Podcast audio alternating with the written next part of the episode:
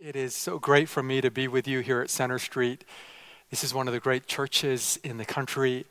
And when I was a fairly new pastor at 10th Church, I vacationed in Calgary, worshiped at Center Street, not here, but it was a different building, a smaller building. You have definitely grown a lot since then. And then a few years after that, I came back to Center Street with a van load of people from our church, and we learned a lot about small group ministry from you all, and I chatted with Henry afterwards. And I remember him telling me that his goal was to live his life as an ordinary, faithful Christian. And that's always stuck with me. That's his vision for you, too. Not to be necessarily a spiritual superhero, but to live an ordinary life with Jesus. And so my own life and teaching and, and, writing has been informed by that. So I'm really grateful to be here, and, and speaking is maybe a small way to say thanks for, for all the ways that you have blessed me. I was raised primarily here in Canada, but I was actually born in Japan. I ended up marrying a woman from Japan, and so I'm back on a fairly regular basis. And when I'm back in Japan, I sometimes ask myself, what would my life have been like if we hadn't moved away from Japan when I was so young, what would life have been like for me if I had been not just born, but also raised in Japan? And I think about the enormous pressure there would have been on me to get accepted into the right preschool.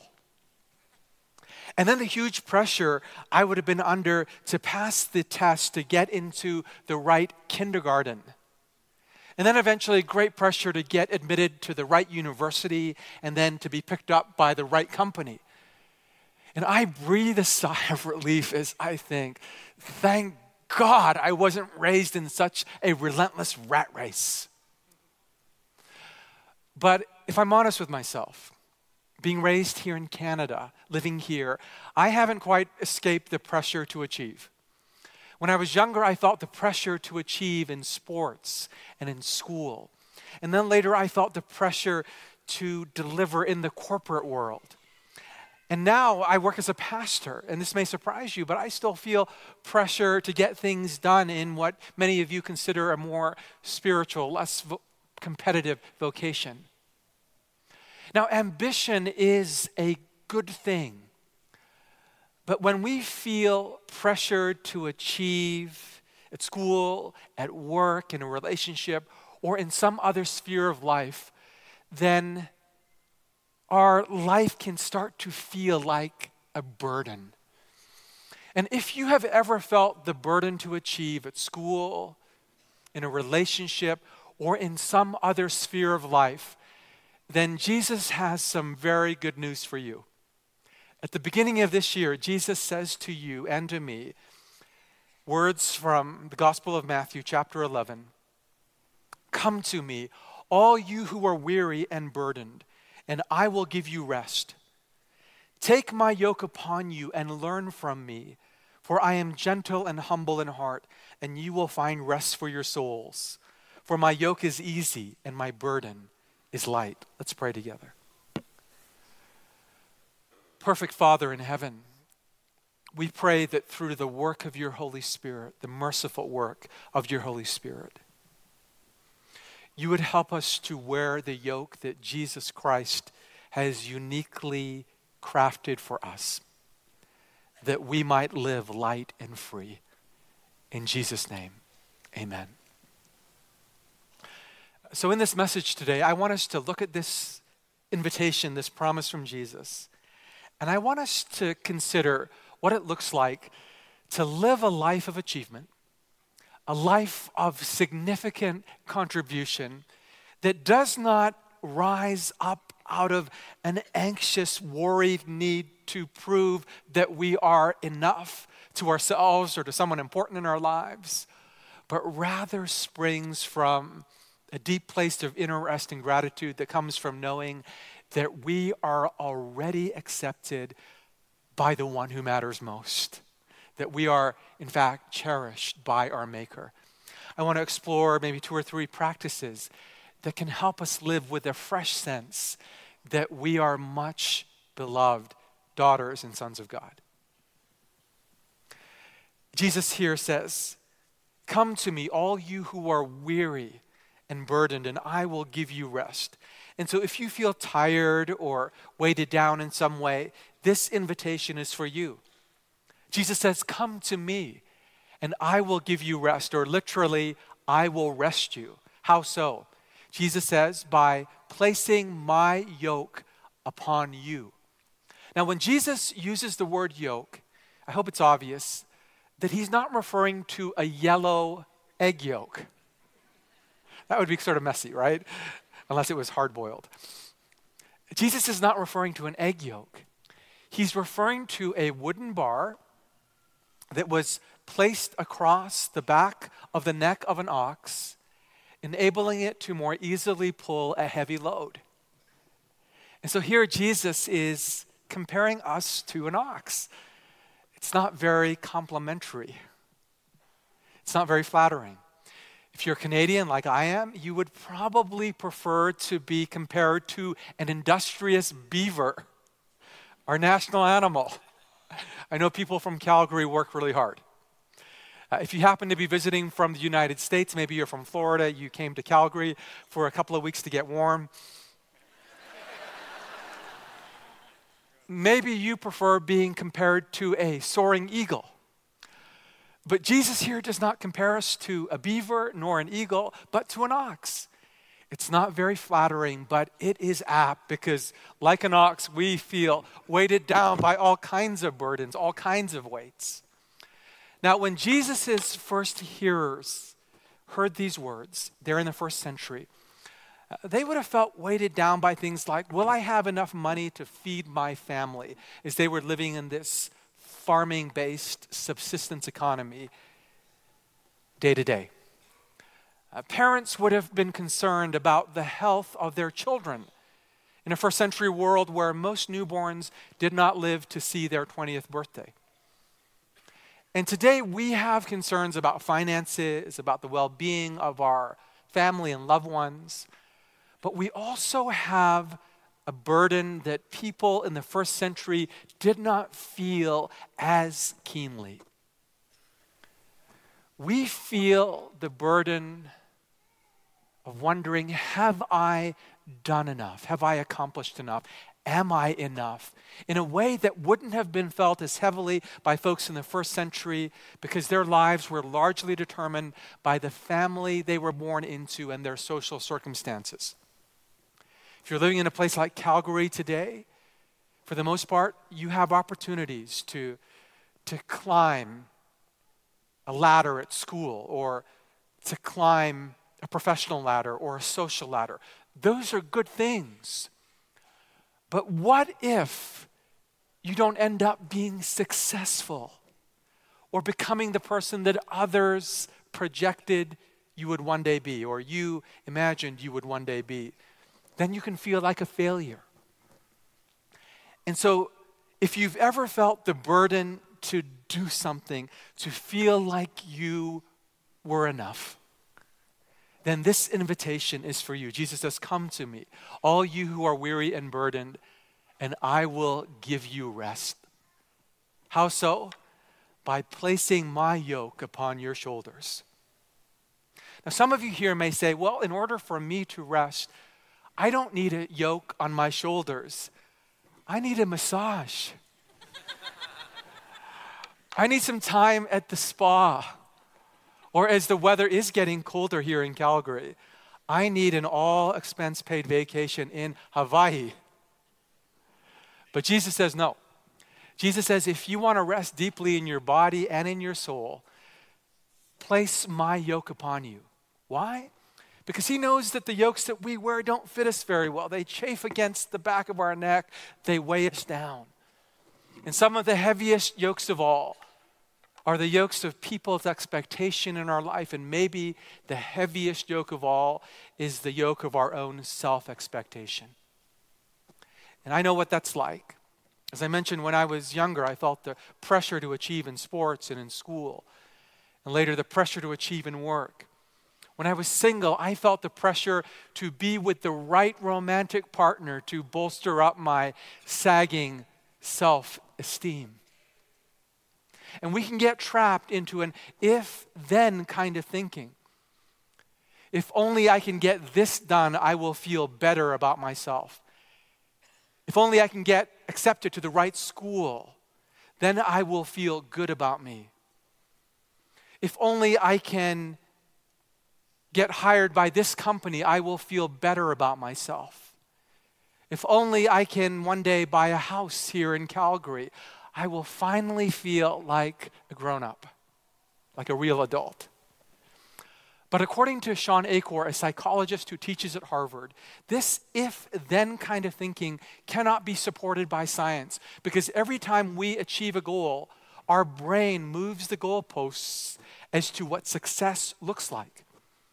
So you get accepted into the right school, now you need to get good grades. The goalpost moves. You get hired by the right company, now you need to stand out in that company. You're finally able to buy a house here in Calgary. Now you start to think, I need a bigger house or a house in a better neighborhood. Our sense of being enough is not something that we achieve, it's something that we receive. Have you ever seen the movie Cool Runnings? Some of you have. It's loosely based on the true life story of Jamaica's attempt to field their first ever bobsledding team at the Winter Olympic Games here in Calgary in 1988. And there's one scene in the movie where the coach, who has won two gold medals, walks into a room where he sees his star bobsledder, Darius, carefully studying the bobsled course. Darius feels the weight of the world on his shoulders because he thinks, if only I can win a gold medal, then people will finally see me as successful. They will finally respect me. And the coach, who's won two gold medals, looks at Darius and says, Darius, winning a gold medal is a wonderful thing. But if you're not enough without the gold medal, you won't be enough with it. If you're not enough without the gold medal, whatever the gold medal represents for you, you won't be enough with it. Our sense of being enough is not something that we achieve, it's something we receive. It's not something that we grasp, it's something we're gifted with. It's not something that we create, it is something that is conferred upon us by another. And Jesus says, if you want to rest deeply in your body and in your soul, then take my yoke upon you. Now, what does Jesus mean when he uses the word yoke? It's not immediately clear in the text. And if a word in the Bible isn't clear as you read it, one of the best ways to figure out its meaning is by looking at its context. And so if you scroll back four or five verses, you will see that Jesus is just celebrating and giving thanks for his amazing relationship with his perfect Father in heaven. He says, Father, I praise you, Lord of heaven and earth, because you have revealed your truths, not so much to the best and the brightest, but to children and to those who approach you with the humility of a child. And Jesus is just basking in the wonder of his love friendship with his perfect Father. And according to New Testament scholar Darrell Johnson, the yoke that Jesus wants us to wear is the yoke that he himself wore. And Jesus himself wore the yoke of his perfect Father's love for him.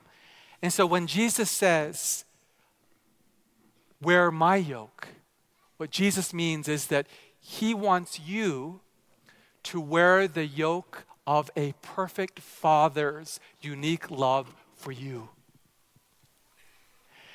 And it sounds simple, but if you will learn to live with the yoke of a perfect Father's love on your shoulders, the love of the Father in heaven, it will change the way you move through the world.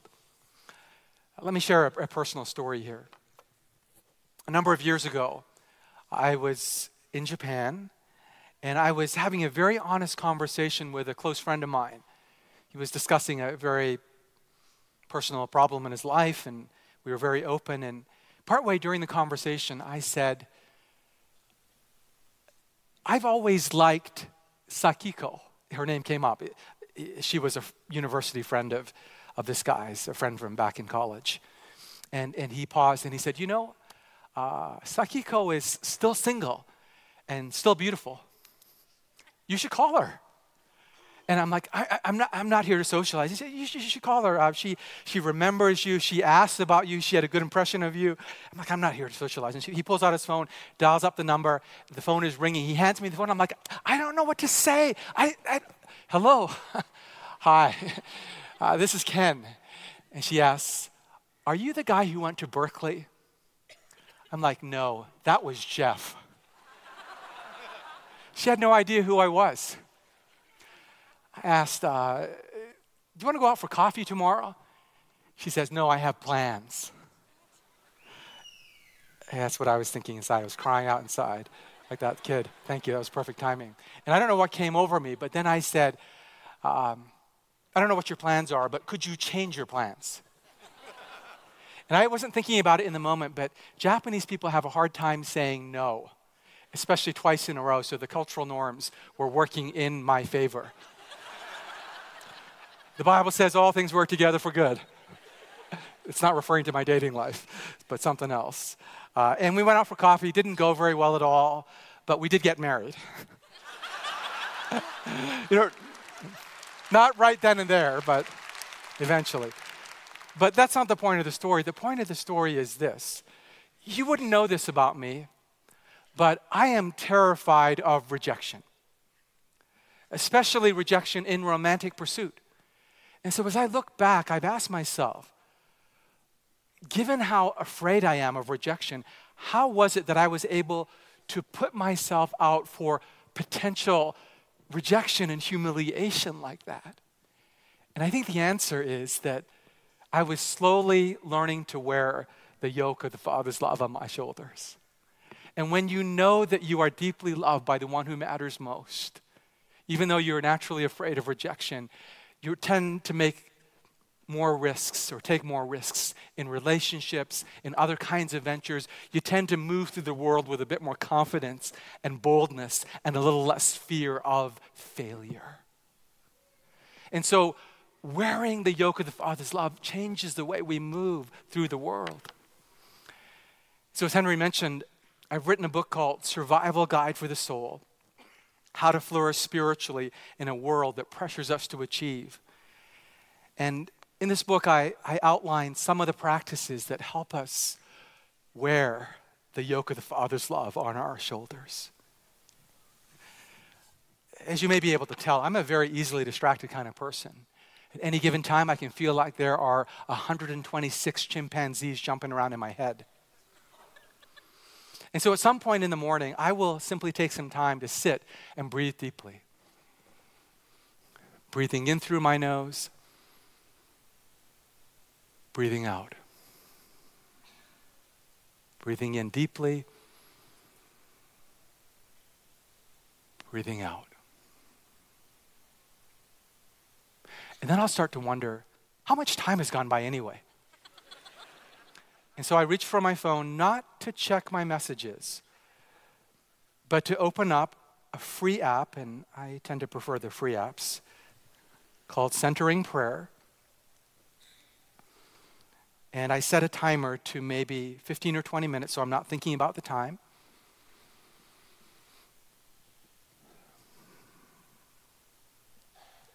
A bell sounds. Can you hear that?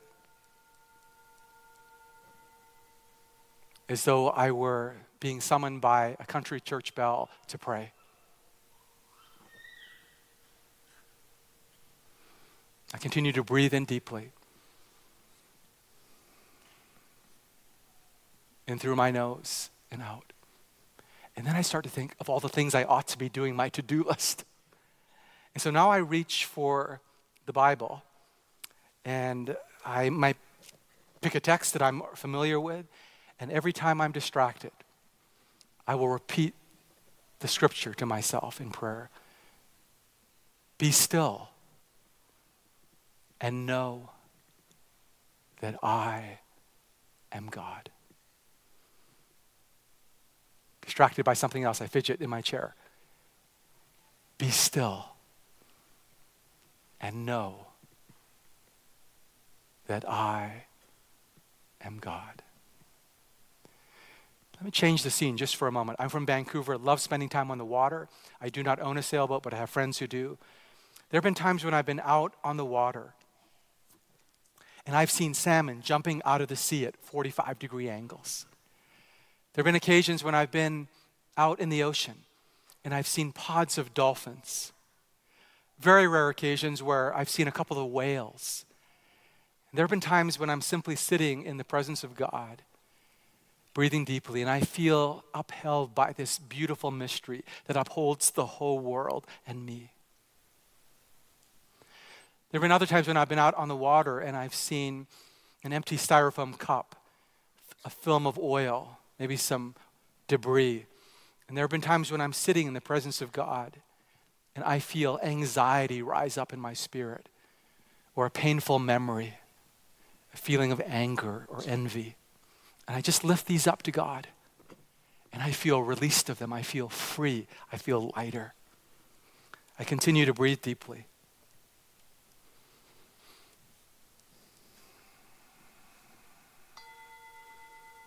And after 15 or 20 minutes, the bell sounds and I'm done. And I feel just a bit more relaxed. And throughout the day, just a little bit more aware of Jesus a bit more focused. And for me, spending time meditating on God and on His Word is a very powerful way to wear the yoke of the Father's love on my shoulders. It is a survival habit for my soul. So that's something I do in the morning. And then in the evening, I pray a 500 year old prayer with the help of another free app called Reimagining the Examen. I open it up, and this 500 year old prayer offers some music, as you may be able to hear. And then it invites me to look back over my day, the last 24 hours or so, and to recount two or three things that felt like a gift from God. And so if I do that right now, I think back over the last 24 hours, I, I thank God for the chance to go swimming yesterday afternoon here in Calgary, not in an outdoor pool but in an indoor pool at the place I'm staying. Uh, the chance to have a dinner reconnecting with my longtime friends, the Gagnes, who are part of this church, Jamie and Aaron and their kids. You know Jamie? Yeah, and Naomi and, and Carson. I've known Aaron since I was like in junior high, so uh, this really felt like a gift to have a late dinner with them after the evening service last night. And then just to be with you feels like oh, it feels so great for me. I know that if you're a regular here, maybe it's not such a big deal, but it's, it's pretty special for me to be with you all today. And, and so this may sound like really, really simple, but the, the, the studies show, the data shows that if you spend four or five minutes a day identifying two or three things that felt like gifts, then it will change the way you travel through the world. So, one of my colleagues has been in the market recently for an Austin Mini Cooper. And so, when she's out in Vancouver, she notices Austin Mini Coopers everywhere. It's not like there are now more Austin Mini Coopers on the streets. It's that she's been thinking about them, so she notices them more. And if you will take three or four or five minutes a day to identify two or three things that felt like gifts from God, here's what will happen it will seem like more good things are coming into your world. Even though that's not necessarily technically the case. And when you associate those good things with God's goodness to you, you wear more of the yoke of the Father's love on your shoulders. You feel more loved. It's, it's simple, but life changing. One more survival habit of the soul, insofar as this message is concerned, and that's Sabbath if you tend to be a workaholic, if you tend to work too much, and by the way, you don't need to be Asian to work too much, you just need to be from Calgary. then honoring the fourth of the Ten Commandments is really important in life giving. It's a gift you cannot afford to refuse. But part of what the gift of Sabbath offers us, that is to really take a day, 24 hours, just to enjoy God and your loved ones and life, is that it reminds you that your identity is not primarily determined by your making bricks for Pharaoh, but your primary identity comes from being a beloved daughter or son of God. We've got a 10 year old son named Joey. He's not very productive. He loves to play with his toys, does not like cleaning up. He earns no money for our household, although he loves money. Uh, recently, at his uh, 10th birthday party, uh, a friend from his class gave him a card. He opened up the card, and a bill floated out, kind of wafted out, a cash bill. And he looked at his friend from class and said, Thank you. I love cash. Uh, so he loves cash, but doesn't make any. Uh, and a couple of years ago, he was getting kicked out of class a fair amount. He's kind of rowdy and rambunctious. And so, along with a couple of other rowdy boys, he was being sent out of class on a fairly regular basis. He's doing better now. But we don't love our son Joey because he's productive or because he earns money for us or because he's doing well at school or not so much. We love our son Joey because he's breathing, because he's alive, because he's our boy. And God loves you not because you are productive, but because you are his boy, because you are his girl. And Sabbath is a way to remind us that we are loved just because we exist as a child of God. It's a way to wear the yoke of the Father's love on our shoulders. I've written this book, as I mentioned, called Survival Guide for the Soul How to Flourish Spiritually in a World That Pressures Us to Achieve. And we have copies available right after this service. I'm glad to sign them for you and your friends. I'll stay here as long as you want. 100% of all the royalties from book sales go to World Vision and to missions that work with vulnerable children. And so, for my first book, we were able to, to give away recently $300,000 to missions in Cambodia that work with orphans and vulnerable children.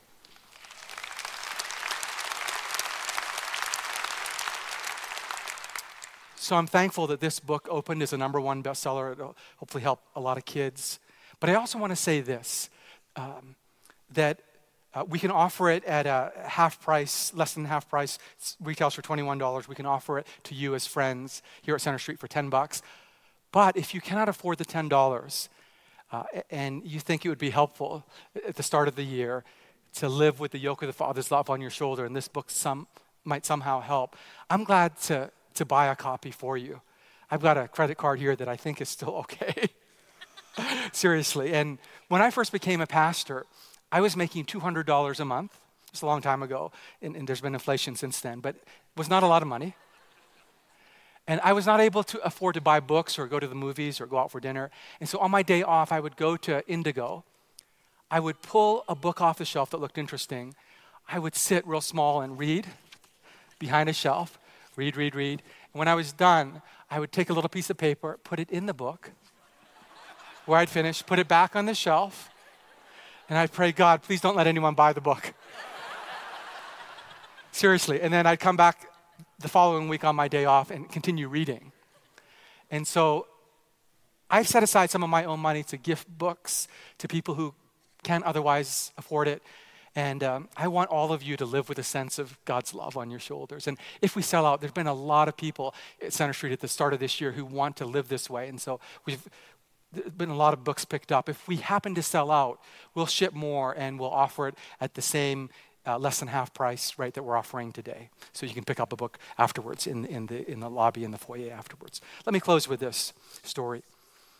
When I was making the transition from the corporate world to the world of being a pastor, I enrolled in something called the Arrow Leadership Program, designed to help develop emerging Christian leaders.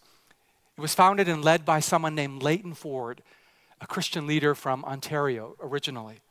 He's also the brother in law to the late Billy Graham. 25 of us assemble together for that first arrow gathering. And someone later said it was like we were fighter pilots in the movie Top Gun. We were sort of sizing each other up as rivals. And I was the, the youngest or one of the youngest in the class, the least accomplished in Christian ministry, the least experienced. And so I was very eager to impress the founder, Leighton Ford, trying to wow him. One day I raised my hand real high in class and I was able to summarize an obscure book written by an MIT professor. But early in my days in ministry, I stumbled as a, as a young pastor. I got into a conflict with someone that I was working with because of my own immaturity and lack of character. I was in a dating relationship and we were struggling to maintain certain boundaries. And here's what I discovered in my failures that Leighton Ford's acceptance of me was not dependent on my performance. His love for me was not dependent on what I could contribute to his organization. He just loved me for no particular reason. 20 to 25 years later, we are now very close friends. I talked with him this week by phone. I can cry in his presence. I can laugh in his presence. I feel more at home in my skin than ever before with him. But it's not that I no longer want to make something out of my life and ministry in part to honor his investment in me. I, I want to go for it but it doesn't come out of this anxious, desperate need to be accepted and validated by Him because I already have that. It comes from a place of gratitude. And this is what I want for you too. In your life with God, in your life period, I want you to go for it. I want you to give your very best, but not out of an anxious, desperate need to be accepted, to prove yourself in your own eyes or in the eyes of someone important, but out of the deep sense of inner rest and gratitude that comes from knowing that you are already accepted by the one who matters most.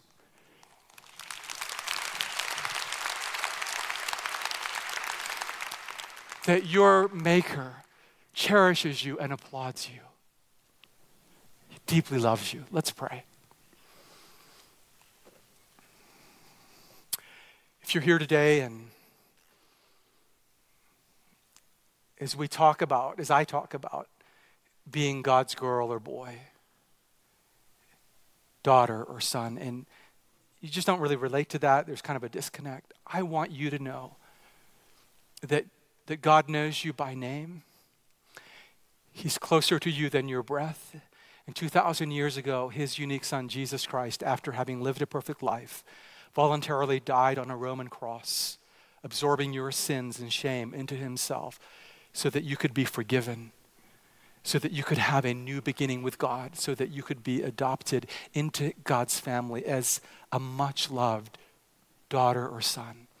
And if you want right now in your heart, you can say, God, I don't understand it all, but would you forgive my sins and make me your girl, make me your boy?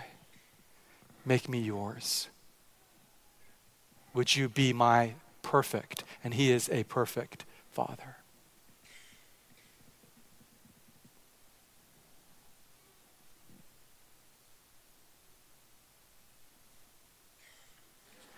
And if this is your heart, or if you've prayed this prayer before or something like it, hear the words of Jesus to you. He says, If you are tired and weary, Come to me and put my yoke upon your shoulders. And so, if you're tired or weary in some way, maybe you feel like you need to do something to be enough.